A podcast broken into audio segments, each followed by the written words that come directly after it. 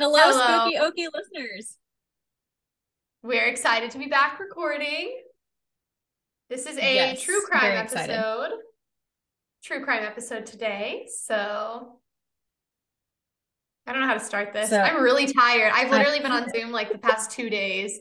I'm never on Zoom, but it, I've just been on it like constantly. Like literally all day today I've been on Zoom, which has been fun. It's been great, but I'm like out of it, I feel like. Yeah, I get that. I'm like, it's a week that I actually had to teach five days. Well, go to work five days, not teach five days, but go to work five days. And I'm like, I don't know if we have to go to a five day week next year. I don't know how I'm gonna do it. I'm tired. Not after having a four day week. Like I'd be like, no, No. I'm not going back to five days. Why would I do that? Exactly. It's rough. Man. Uh, all right. Anything new? Any updates? Any updates? Um, I don't think so. Oh, um, I can pay for my my house, so I'm good Oh, good. on the mortgage shortage. Yeah. That's great. I may I may be 28, but my parents they come in clutch. Oh, so nice. They're the best. I know. Yeah. Since I take care of my grandma, I can't go out and get another job, so and we don't have Yeah. enough Patreon supporters yet to to help. Yeah, you that, so. guys, come on. Where are you Uh, guys at? Come on, support us. Right? Come through, please. Yeah, I don't think I have any updates. I did a Zoom workshop with the casting director the last couple days. It's really fun, really cool. Um, yeah, that's why I've been on Zoom constantly. So yeah, that's been a blast. Um, I've got my like set up here pretty good, like my lights, and I mean, I don't have all my backdrop and everything right now for this, but like for auditions and stuff, I've got everything like organized like I want it now, which is exciting. So nice. yeah, that's about it. Um, yeah. Oh, a former student of mine said that she and uh her mom started listening to our podcast, so that's exciting. yay! All right, shout out to you. Shout out to my are. student. They know they know who they are. So Yes, love that. How fun. yep. Their mom saw our post on Facebook about starting the video, so they started watching it on Facebook. So Yay! Oh, I love that. yeah. Um, I did get all of the like older episodes uploaded to YouTube as well. They're obviously just Okay. audio, but everything is on Right. there now. We're like caught up. So exciting. That's exciting. Yeah, so That's for you guys just listening on like, you know, Spotify, Apple Podcasts, things like that, we also have YouTube videos now. So Yay. if you want to watch us tell the stories too, find us on YouTube. I'm sure the facial expressions I make are very entertaining. Oh yes, I'm sure mine are too. Either that or like you can see me like randomly zoning out. I don't know. Either way. when I haven't All had my Mountain Dew beforehand, me trying to like contain the yawns as I'm Yeah, I'm really tired this weekend. Yeah. I was telling my sister earlier, I was like, the weekends are so much busier than the week. Like trying to catch up on everything. I have not had any downtime mm-hmm. at all lately. I'm so tired. Like I'm exhausted. I feel like I look tired on this one too. Like I feel like I can barely keep my eyes open. So Hey, well, if you look tired, I look tired too, so it's fine. gotta get some energy.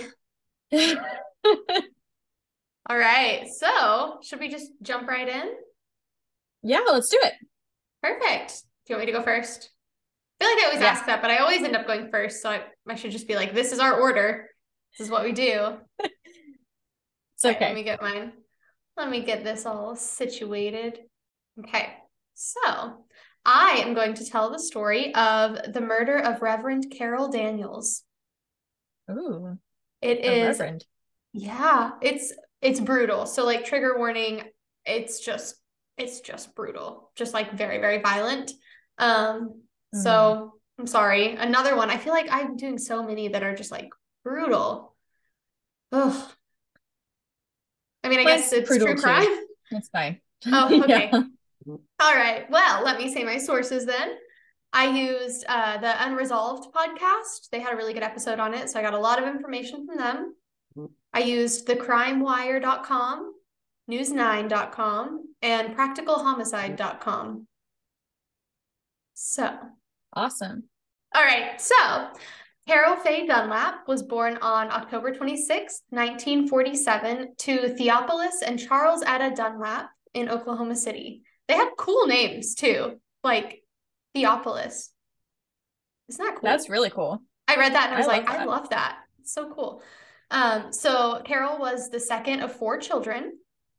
After high school, she attended college in Texas before transferring to Central State University. Now is called UCO. That's where I went. So roll chose. Shout um, out. Woohoo! I know it like back to back episodes too. Like you got your shout out for yours last week, I think. Uh-huh. Yeah. And then I got to shout mine out. Anyway, so she went to my college.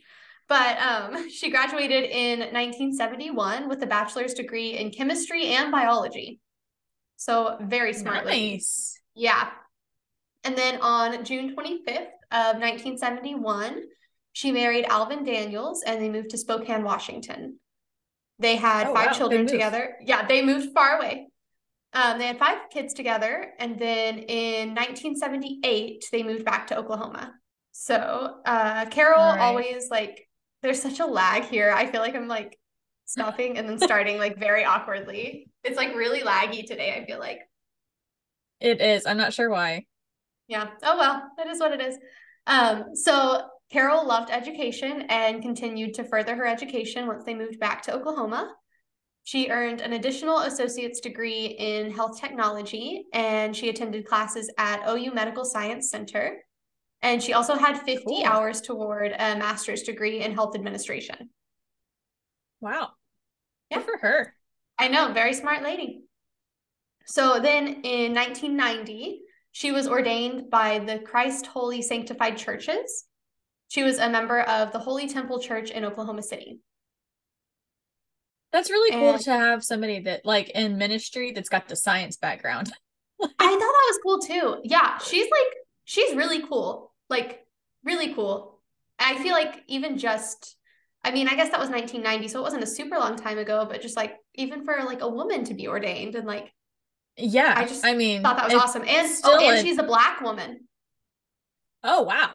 So yeah, I was yeah, like, that's really good. Knock down those barriers, girl. Like she's getting exactly. It. Yeah, she's awesome. I mean, like the more sci- I read about her. science, science in the church is still a hard thing, and it's twenty twenty three. Mm-hmm. So I mean, yeah. for her to have the science background, go into ministry, she's a woman, she's a black woman.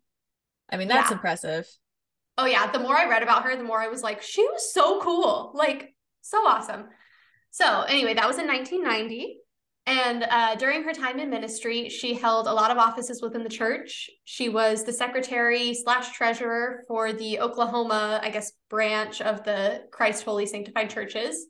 And she also had a lot of like offices within the church on a national level. So she was really, really involved. Cool. And then in 2001, she was appointed pastor of the Worthy Temple Church in Anadarko, Oklahoma. And so for those nice. who don't know, for those who don't know, Anadarko is a small town about 60 miles southwest of Oklahoma City. Uh, it has a population of approximately 6,000 people, so a pretty small town. And so she still lived in Oklahoma City, but she would make that like hour long drive to Anadarko regularly to hold services. And wow, um, that's a drive. I know. She was like so committed. But so the church itself was located like near a high crime area in the town so like not the greatest location but she still was like making the drive back and forth all the time like very very committed. And uh, the church did really well at first but it eventually kind of died off and they stopped having the regular services. And then uh, mm, sorry I, I don't know what to do with these lags. Like it's so laggy. It's so awkward. Um so she was like really, really dedicated to her position and to her faith. And she would still make the trip every single Sunday morning just in case anybody wanted to stop by the church. Like they didn't have regular services, but she would make the drive just in case somebody wanted to stop by. Wow, that's awesome. I know. Uh, by all accounts, she was really well respected in the community. Even though she didn't live in the community, she was always involved in like charitable events. She was also one of the few people who would help the large transient population in the town. So she was just very into like outreach and helping people. Awesome. She also like another thing that I kind of learned through researching her is she really cherished all of her different roles in life, including like pastor, mother, grandmother by this point. Um, she was just like very committed, just a very good person. So moving on to the not so fun stuff. I was waiting for the other shoe to drop. Yeah, we're just gonna get right into it, I guess. Um, so on Sunday, August 23rd of 2009, 61-year-old Carol made her usual trip to her church in Anadarko. By this point, there were no longer any regular services, but she made sure she was there every Sunday morning just for anyone who needed to stop by. So still making that like hour long drive. Wow. Yeah. She arrived at the church at 10 o'clock that morning, which was like pretty typical for her. And then at 11:40 a.m., retired Bishop Silky Wilson Jr. and his wife Julia stopped by the church because uh, they had some plans to meet with Carol that day. And okay. even though, yeah, even though her car was in the parking lot, the front door of the church was locked, which was really unusual. Like her whole reason for being there is in case anybody needed to stop by, like to have the church open, that sort of thing. So they thought it was really strange that like the church was locked at 11:40 a.m. That's not a good sign. Not a good sign. Not a good start. So they knocked on the door, and then when that failed, they began knocking on window panes around the church. They got really concerned though when there was still no response. And so they decided to walk to the police station for help because it was only like half a block away. Like, I guess you can see it from the church, it's really close. Oh, okay. So they went there, told them what was going on, and then police officer Ashley Burris agreed to go and check on Carol because everybody kind of agreed like that's out of character, like what is happening. Uh, just a few minutes after noon, Officer Burris entered another door on the south side of the building and discovered a gruesome scene. Oh no. He found Carol's body nude, lying on the floor behind the pulpit. Her body had been posed with her feet together and arms outstretched, um, as though she was on a crucifix. Oh gosh. Yeah. Yeah. Uh, she had been stabbed multiple times, mostly like in her neck and her throat, to the point where she was almost decapitated. Holy crap. Yeah, it was brutal. Uh, her clothes were missing from the scene completely, like they couldn't find them. Her hair had also been set on fire, and her body was oh covered in some sort of, yeah, her body was covered in some sort of cleaning solution too. So it was just like really extreme and the That's posing weird. of the body is just it was it was very weird um so that officer like exited the church immediately and called for backup and the autopsy revealed that she had died of multiple sharp force injuries aka stabbing which i think they kind of right. knew uh, so the Anadarko police immediately began their investigation. Uh, they quickly called in the Oklahoma State Bureau of Investigation for help. Frustratingly, the cleaning solution that covered Carol's body had effectively destroyed any DNA evidence. Oh so no. It seemed very intentional, very planned, because that's just you don't do that. You know, like that they right. meant to destroy evidence. Like that was that was the purpose, is like pretty obvious, you know. Yeah. So so she had no known enemies. Um, no one in the surrounding area claimed to have witnessed anything. Surveillance footage from a nearby convenience store showed that she entered the church at 10 a.m., but showed nothing else. So just a dead end. Like nobody knew wow. who else had been there. Um, there was just no evidence at all to find. Um, they they searched the church and the surrounding areas, like couldn't find any physical evidence inside or outside of the church. So they began to like canvass the neighborhood. Uh, eventually, they found a knife in the drain of a nearby car wash, and they believed that it might have been the murder weapon. But tests proved that the oh, knife wow. had been there. Tests proved that the knife had been there like way long, longer than than they thought. So it was not the murder weapon. It had already been there when it had happened. Oh, so just, just a just random a nice knife. random knife. okay. It was like I don't know. I don't remember how long they said the blade was. It was like it was a big knife. I was like, why is there? An... Okay, we're not going to address that. So maybe we need to check that knife and see if it's connected to any other crimes because right, right, a little sketchy. Yeah, I was like in the drain of a car wash. Like I don't feel like that accidentally happens, but okay, whatever. Anyway, it led to nothing so for either. this case. Yeah, it led to nothing for this case. Um, so within days, Anadarko police and the Oklahoma State Bureau of Investigation, the OSBI, announced that they had no suspects and very few leads. Which is like, I feel wow. like kind of strange for them to come out and be like, we don't know anything, help us. Like they, yeah. they were like, we don't have any anything, like no suspects, not really any leads. They offered a $10,000 reward, hoping it would lead to some sort of information. Um, and it did lead to an influx of information and leads. However, none of the information led to anything. It was just people trying to Jeez. call in about stuff, you know? Right, just trying to get the money. Yeah. So um eventually a new surveillance video surfaced and it did show that someone was like sprinting away from the church and crossing the street and they were carrying some sort of object in their hand. It was also like right around the time of the murder. So could have been the killer However, it was such okay. bad quality that they couldn't get any information from it. Like Gosh, couldn't dang any, it. any details, any defining features, like nothing. It was just horrible, like a blur. So that didn't no. help. I know. Um, I will say I honestly didn't even add this in my notes. Again, I told you I was like really chaotic writing these notes, I feel like. But um they they there were a lot of people who thought it might have been a serial killer um, and so they even like got together the pastors of other churches, like different church leaders in the area, and they were like, you guys need to be careful because it could be like a serial killer targeting pastors, is kind of what they thought because of how the body was posed wow. and just that sort of thing. There were people who thought it was probably a satanic cult.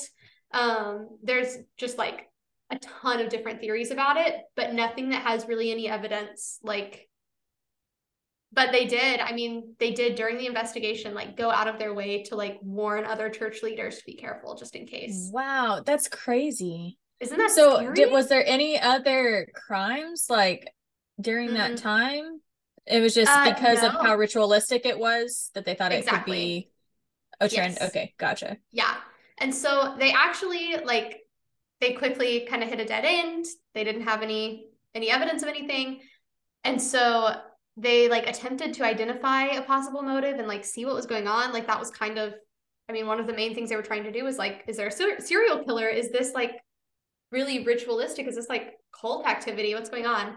They right. ended they ended up deciding on a foiled robbery as the motive. I don't know what led them to decide on that because that makes zero sense to me personally obviously I'm not an investigator and I don't have all the information, but like I don't know why you would try to rob a failing church that already yeah. doesn't have like regular services. And Unless I, you think that the person like was like on drugs, like right. there would be well, no reason for somebody to try to rob. Yeah. So that's kind of okay. what they thought. It's like a really high crime area, a lot of drug use. Um, and actually, my next bullet point is uh, although no suspects had been identified, rumors quickly spread around town that the murder was committed by two known violent drug dealers. Um, mm. There wasn't any evidence to support those claims yet, but that's kind okay. of that was like that was the talk around town, is it was like these two known violent drug dealers.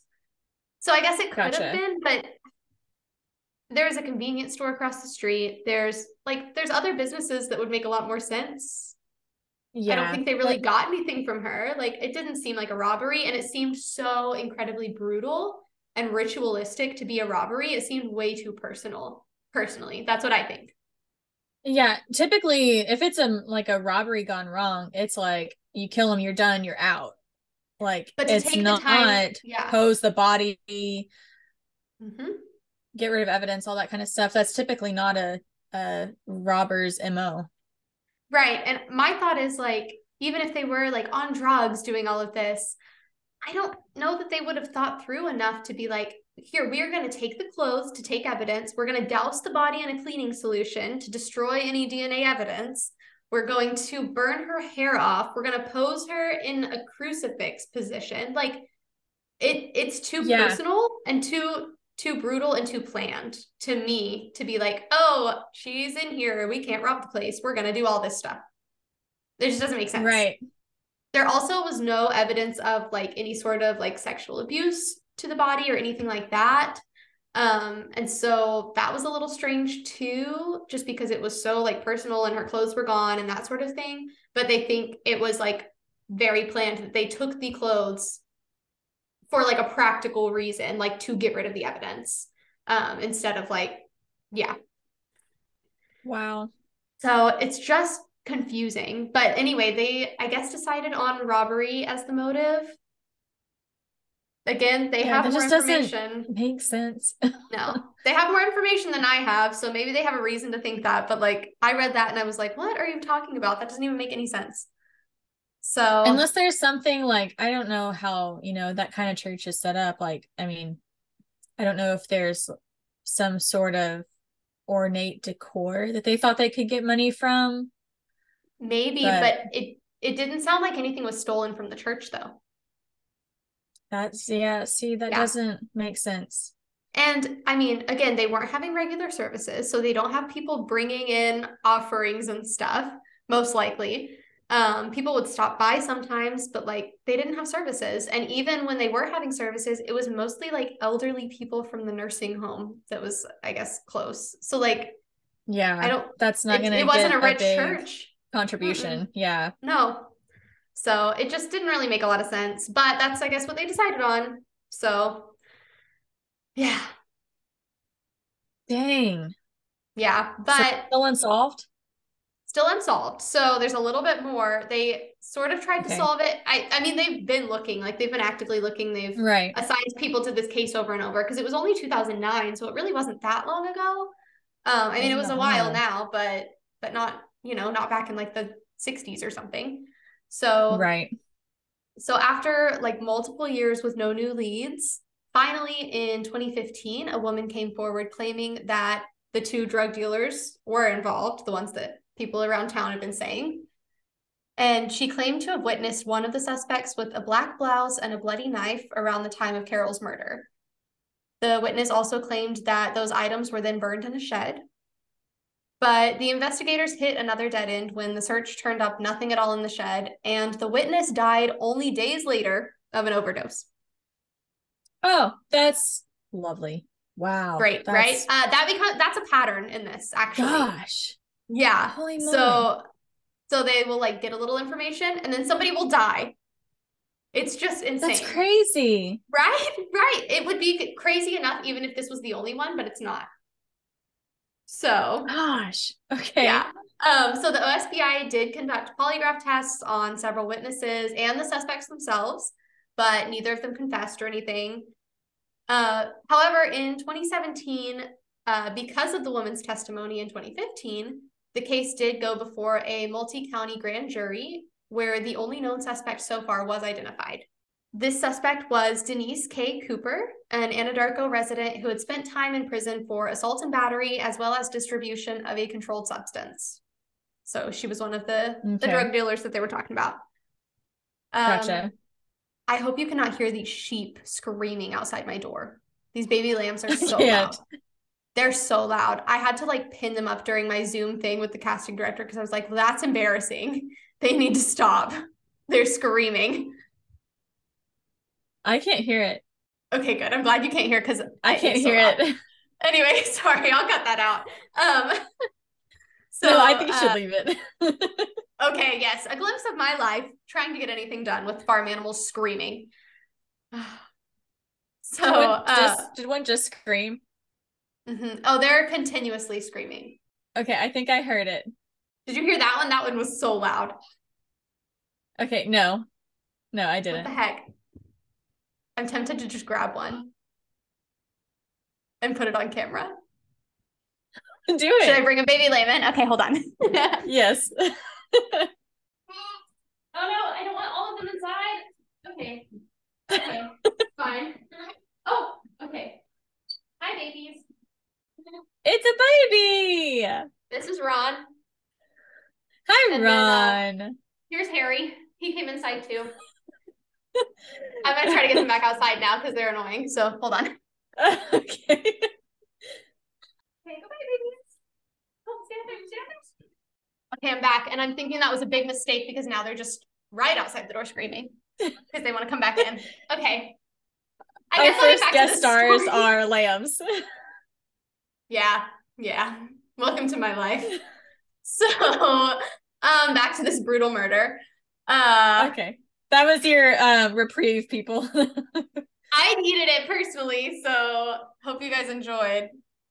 Um, so the grand jury questioned multiple witnesses, and while the information presented to the grand jury has never actually been made public, it's believed that prosecutors were trying to establish the motive of robbery in the case. That was kind of like what they were trying to do is prove like what the motive was. Unfortunately, okay. the suspect, Denise Cooper, died of cancer before the grand jurors could hear her testimony. Oh my gosh. yep. Yeah. So the district attorney stated that he knew this meant they would not get an indictment. Like they knew it was kind of done then, I guess, um, and that they would have to kind of take another avenue to prosecute the other suspect. But they've never mm-hmm. released that information. Like, I don't know who the other suspect is, and nothing's been done about it yet. So I don't know if they're still trying wow. to find evidence for that.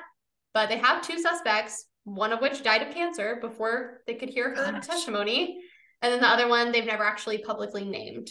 So uh, they still like tried to call forward possible witnesses for that kind of trial, but none of them would give any information. A lot of the witnesses were like people who had been in prison with these people and like just people who weren't too keen on helping out law enforcement. So they would just like gotcha. not say anything. They would just like not say anything, wouldn't answer questions, and they would be like, okay, well, never mind.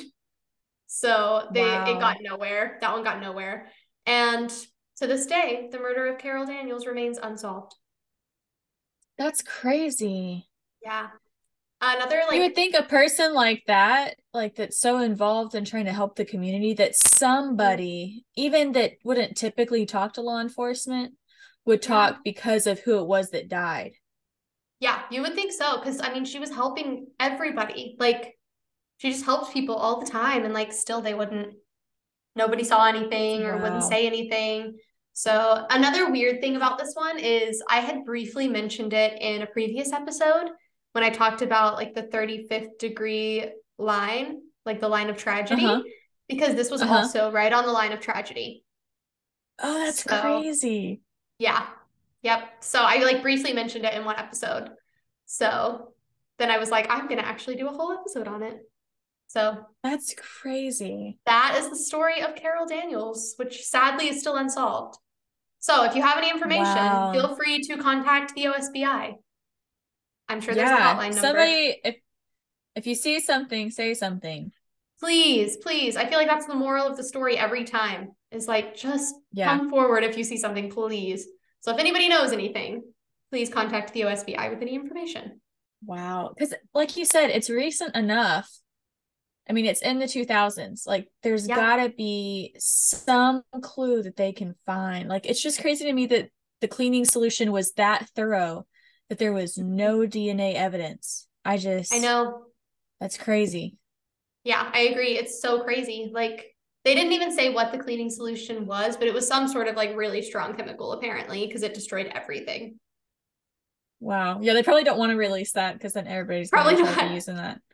Yeah, that would be bad. Yeah. That's insane. Okay. Wow. All right. So I'm going to tell you about the Valentine's Day killer. Ooh, spooky and timely. Yeah. So this episode should come out tomorrow, right? So the day before. Mm, yeah. Valentine's so Day. like tonight at midnight. yeah. Not that we record last minute. It's fine. No, we're super prepared, obviously. We have these ready months in advance. Right. For sure. All right. So the Valentine's Day killer. My sources are NewYorkDailyNews.com, TheCinemaholic.com, Oklahoman.com, uh, NBCNews.com, and the Oklahoma Medical Board.org just because oh I, I got just a tiny piece of information from there. They didn't really cover the story. And then um, there is an episode of True Crime with Aphrodite Jones. It's season three, episode six, um, that covers this story. Um, I didn't watch the whole episode. It was on um, premium subscriptions of things that I don't have. Mm. So yeah. Um, but I did watch a little clip from it on YouTube. So okay. All right. So on February 14th, 2001, John Baxter Hamilton came home after performing a surgery to find his wife Susan lying naked in the bathroom floor in a puddle of blood. Oh.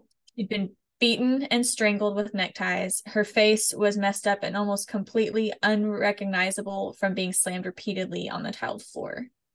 Oh my goodness. Okay. John immediately called 911. He told the operator he was trying to do CPR after he couldn't find a pulse and she wasn't breathing. Uh, the operator told him that they would get somebody there as soon as possible, and John said he was going to hang up because he was going to continue doing CPR. Okay, and Once he's a doctor, right? Workers, he's a doctor. Okay. Um, because he came home from performing surgery, so he right, is a surgeon. Right. Um, when emergency workers arrived, she was pronounced dead on the scene. Okay. Everyone was horrified. Um, everybody that knew her loved her. Um, she was uh, helpful in the community. She ran, um, did some volunteer work, some nonprofit work. Uh, they all are asking who could have done this. Was it a robbery gone bad? Was it a random violent attack? Or could it be an anti abortion protester who went too far? Because oh, okay. John Baxter Hamilton was an OB uh, GYN who, in addition to his regular practice, also ran an abortion clinic. So, okay, okay. This is 2001. I mean, still today in Oklahoma, abortion is a heated topic. Right. right. So, yeah, that makes yeah, sense. So somebody that, that would be a theory. An abortion clinic. Yeah. Yeah, it's oh. going to be hard. Um, so, um, Susan and John had been married for 15 years they both had been previously married um, and it was a little bit after they separated from those marriages that they met each other uh, everyone who knew them said that they were in love and had the most picturesque marriage that they were just the sweetest couple very much in love okay okay they were inseparable um, susan even worked a couple of days a week at the abortion clinic that john ran oh, and everyone at the clinic said that john only had eyes for her Aww. Investigators started looking into the numerous threats made against the couple by an anti by anti-abortion protesters. Mm-hmm. Uh, the couple received death threat death threats on a um, like weekly basis. Um, and one group had even started picketing outside their home the week of the murder. Okay, okay. So it's all like escalating on that front. So that's it's escalating. That makes sense that they would, yeah, think it might be that. Look at yeah. Yeah. So um a few of the things that had happened uh were people set tried uh people had tried to set fire to his clinic, his abortion clinic. Uh they vandalized their home and they even put up posters around the community including their children's school saying wanted dead or alive. Oh my goodness, these people are crazy.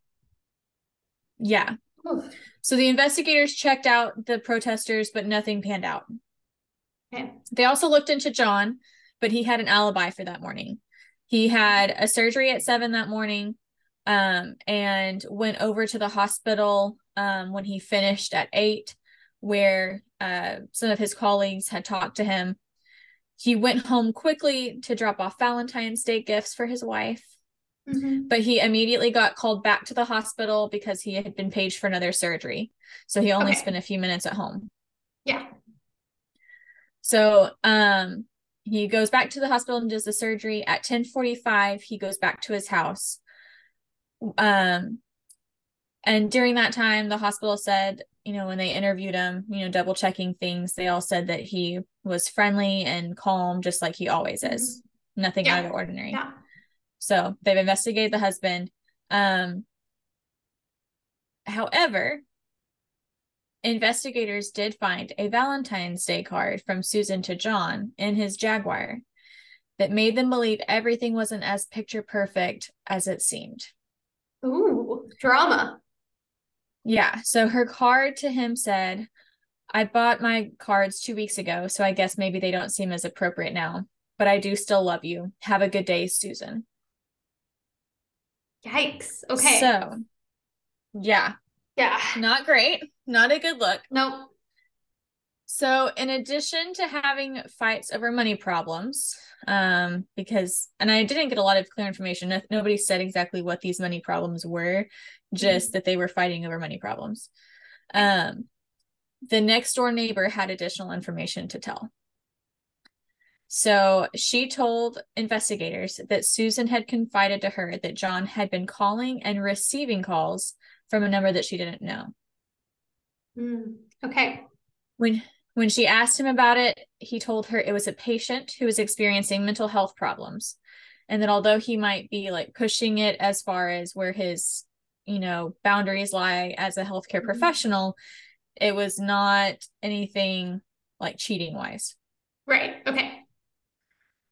Um the patient was a woman who worked as a stripper at a nightclub.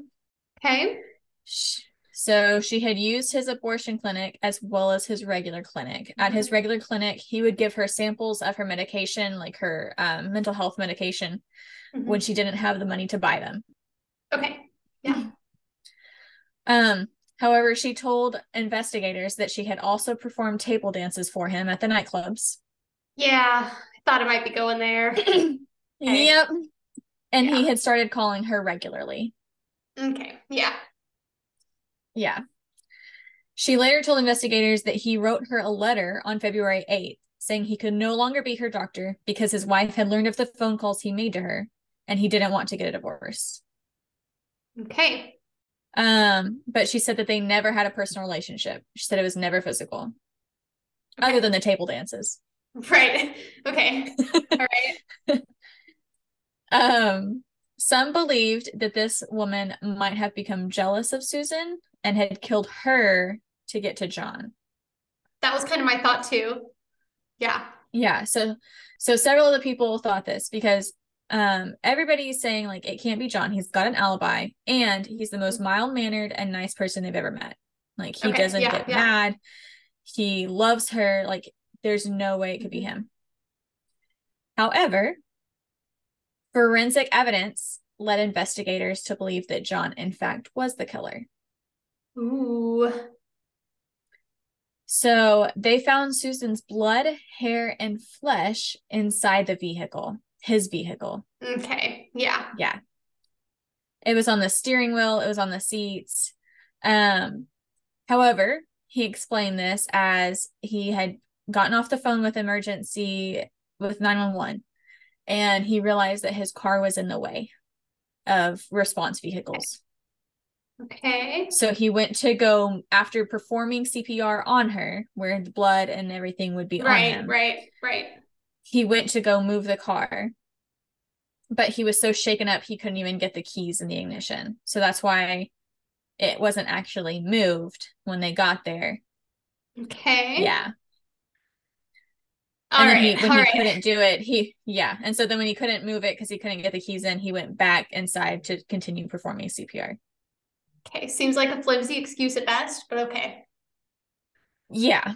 Um, and they said, Well, you're a medical professional, you know that every second counts when performing CPR. Like, why would you stop? And he he was like, I think I just knew subconsciously that she was already dead. Okay, well, I don't know. I don't know. Yeah. Yeah. Emergency responder, uh, it was a firefighter, Dave Bradbury, said that when he arrived on scene, John Hamilton was doing CPR compressions, but it wasn't the correct way. And remember, this guy is a doctor. Exactly. So he knows how to do CPR. So he had one hand on her chest and he had the other on her abdomen. What? Trying to do compressions. Yes. So unless there's some weird reason why you would do compressions on the abdomen, on the abdomen, I I've I've never heard of that. Me neither. Not that I'm a medical professional by any means, but I mean, I'm, I'm CPR certified, so I know. Same. I'm like that. I wouldn't consider that CPR then. If that's maybe that's another medical technique. But I mean, even the EMT or the firefighter, he was like, "That's not how you do CPR." Yeah, and he, as a doctor, would know that. And he, as a doctor, would know that. Um, he said that also it didn't seem like he was doing any mouth to mouth on her either. Like there was oh. no sign of that. And hmm. so like I mean her face is mangled. Like if he had been doing mouth to mouth, he would have blood yeah like on his mouth from trying to do mouth to mouth on her. Which is a part of CPR. Mm-hmm. And there was no evidence of that. He said there was no blood on his face. Mm. Sketchy. Yeah. When police arrived on scene, they put John in the back of a police car and they said he was acting strangely. Now, part of this, I think, part of it I get, like why they would say he's acting strangely, but part of it too, I'm like, okay, the guy just, if he's not guilty, the guy just found his wife in a puddle of blood. She's mangled. You don't think you would be acting strange, like if you yeah. came to that? Yeah, like how can you define normal behavior in that situation? Like everybody's going to respond right. differently. Yeah. Exactly. So apparently he was scraping his hands and banging his head on the metal mesh in this the police car. Okay. So like I, I guess like the barrier yeah. between the back and yeah. the front seats, that metal mesh, he was like scraping his hands on it and he was banging his head on it. Okay, that I mean, I don't want I mean, to say weird. Like, yeah, that's weird because who am I to say how someone should respond in shock and you know having just discovered something traumatic, but like, it just it seems a little off. It does seem off.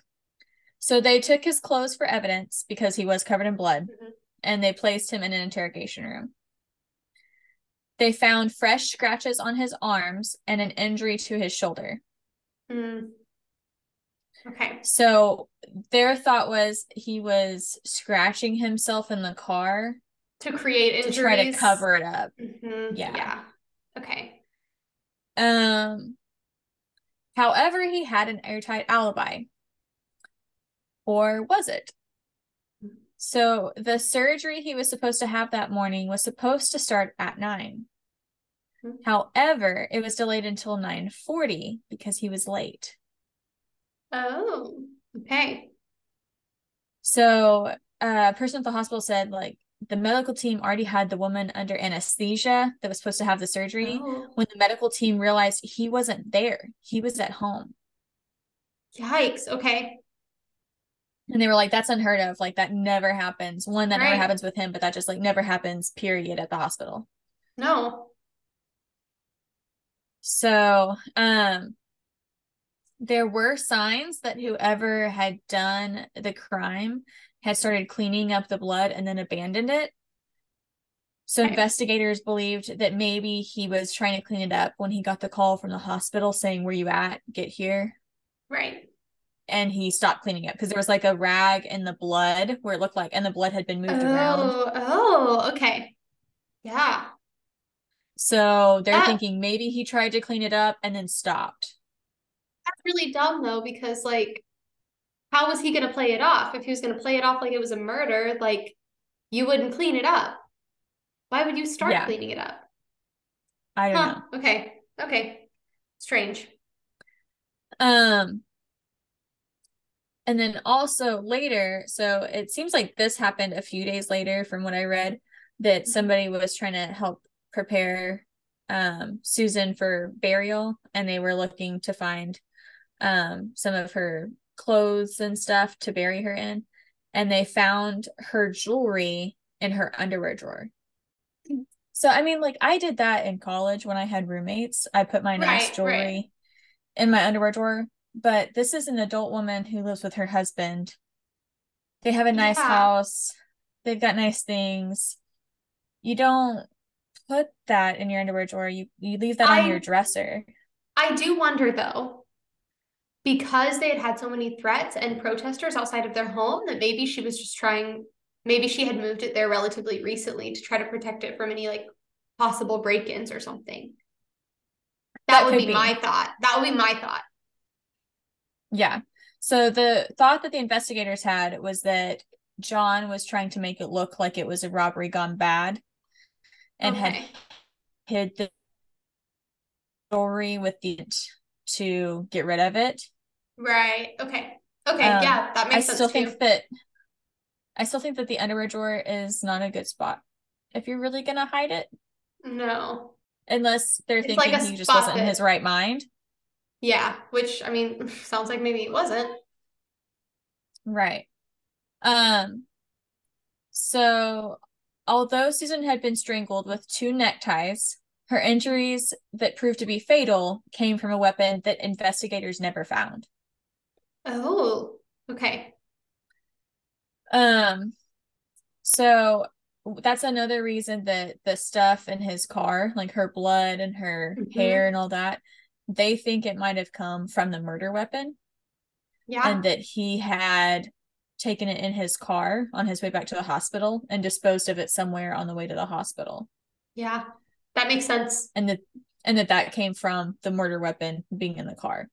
Yeah, yeah. That makes a lot more sense than like I was going to try to move the car but then I was nervous and I couldn't start it so I didn't. Yeah. Yeah.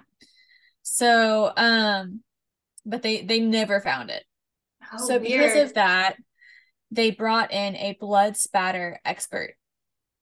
Okay. So he looked at um, the blood on John's clothing and he said it does match with him trying to perform CPR. Okay. However, the blood on his shoes does not match with performing CPR. Okay. The blood spatter the the blood spatter on them was consistent with the spatter from her being beaten. Oof. Okay. They also found a blood pattern on his shirt consistent with the imprint of the weapon used to bludgeon her. Ooh. So although they didn't have the weapon, they could see from the imprint in her skull from being beaten the hmm. general shape of the weapon. Yeah. What was it? And that match, they never said. Nothing oh, okay. I saw said. Weird. Uh, yeah. Um, and so it matched. Like basically, it was like he had picked it up after it mm-hmm. had been beating her, so it had blood all over it, and he pressed it to his shirt to carry it. And mm. so there mm. was an imprint of that on his shirt, like he had stamped it. Yeah. That's crazy. Um, but they don't have the weapon to do like a concise like comparison right um they can just compare it to the skull which they say it matches the skull but again no murder weapon makes that harder to yeah yeah it does prove in court mm-hmm.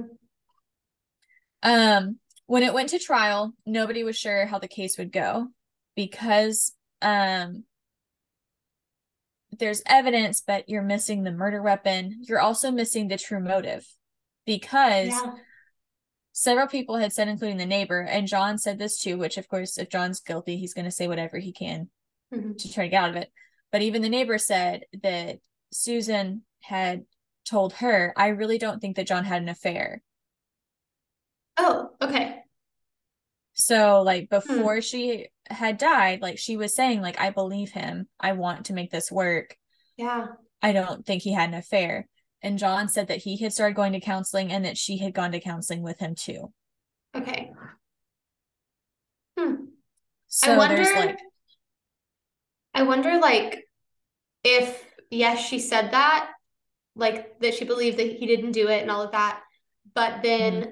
something else happened to where it was like, oh, actually he did, and then they got in a fight and then it was all very sudden because it doesn't sound like it's like premeditated because he didn't do a no. great job. Like it sounds like it was a spur of the moment, like anger, and then like, oh crap, what did I do, sort of thing.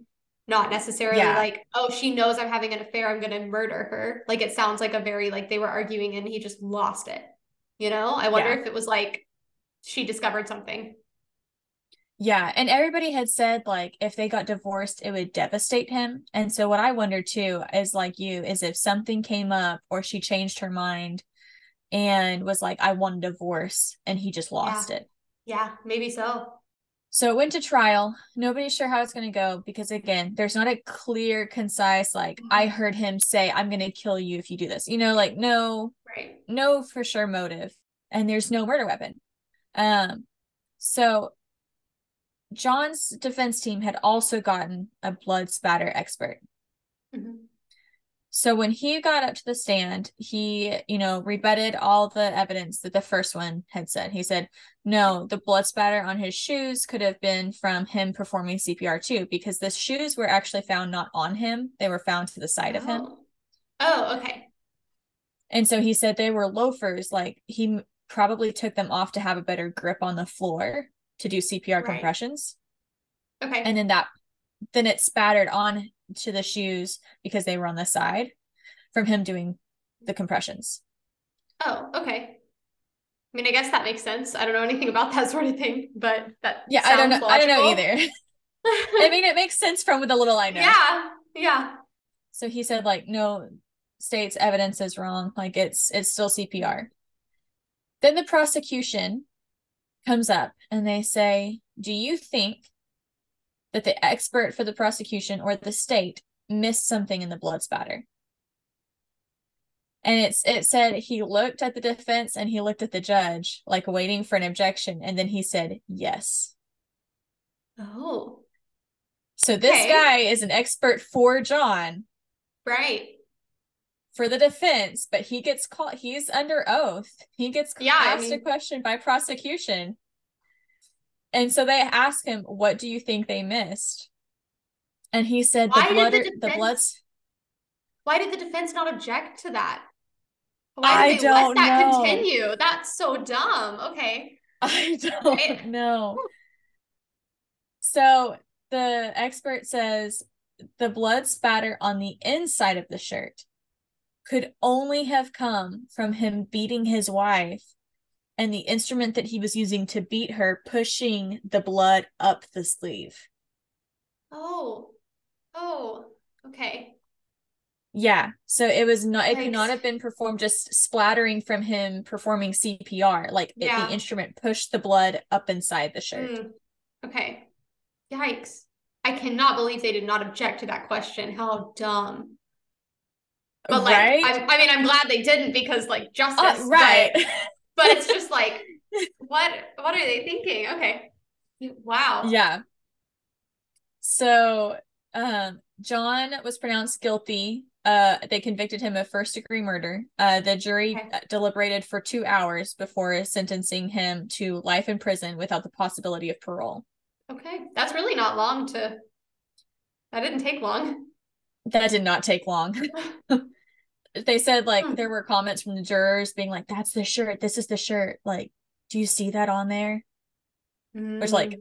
jurors really aren't supposed to be talking but right right i don't i don't blame them in that case like that's crazy yeah. for Man. that to happen yeah. um so as a result he was sen- sentenced to life in prison without the possibility of parole and he currently remains incarcerated at the dick conner correctional center in hominy oklahoma oh okay Dang. Um, and I didn't put this in my notes, but the judge even told him, like, you're lucky that death sentence was not on the table because a lot of the jurors said they wished that the death sentence was one of the options. Dang. That's crazy. Yeah. yeah. Um, and John afterwards said, you know, like, I think his plan was to fight it. I don't know if he ever did. Um, because he said this blood spatter evidence you know one conflicted the other obviously yeah. it's not very reliable i mean i kind of see where he's coming from with that if two different experts are like actually no we think the opposite things like right that's not great i mean i not that i'm like yeah this murderer's right he should get off scot-free but like he's got a point with that actually he's got a point unfortunately yeah. like obviously yeah. I think he probably did it. I think he just snapped. Yeah. Yeah, I think so too. I don't think it was like premeditated. I don't. Yeah, I think he just no. lost it, which is no excuse, obviously, but like obviously not. He just lost it. But yeah, uh, he's right about that not being too reliable. It sounds like it seems real sketchy, to be honest. Yeah. But um, but yeah, that's yeah. that's the case of the that's Valentine's wild. Day killer. Uh, yeah. see, I had heard about like the Valentine's Day killer, like when I was I was looking at mm-hmm. stuff, but I didn't know anything about it. That's crazy. On that fun note. yeah, I know. It's a, I never know how to end these. Also with the lag too. It's like I'll say something and then it's like 10 seconds until you say something. And then like but then we're like talking at the same time. It's so awkward to figure out the timing. I know. so well, bad. sometimes like your voice freezes and then it Oh, does that weird speed up thing. Mhm. Oh man. Yeah. So Oh well, we'll see how the recording is. hopefully it's okay. I hope so. All right. All right, guys, don't forget to uh, follow us on Instagram and uh, make sure that you're subscribing on the places that you listen to us. Share us to all your friends, coworkers, please. all the people. Yeah. if uh, you have any on- suggestions, Oh, this is so frustrating. Um, support us on Patreon. Um, if you have any suggestions, feel free to send them to us on Instagram or our email at spookyokiepodcast at gmail.com. all right. Thanks for listening, guys. Stay spooky. Stay spooky.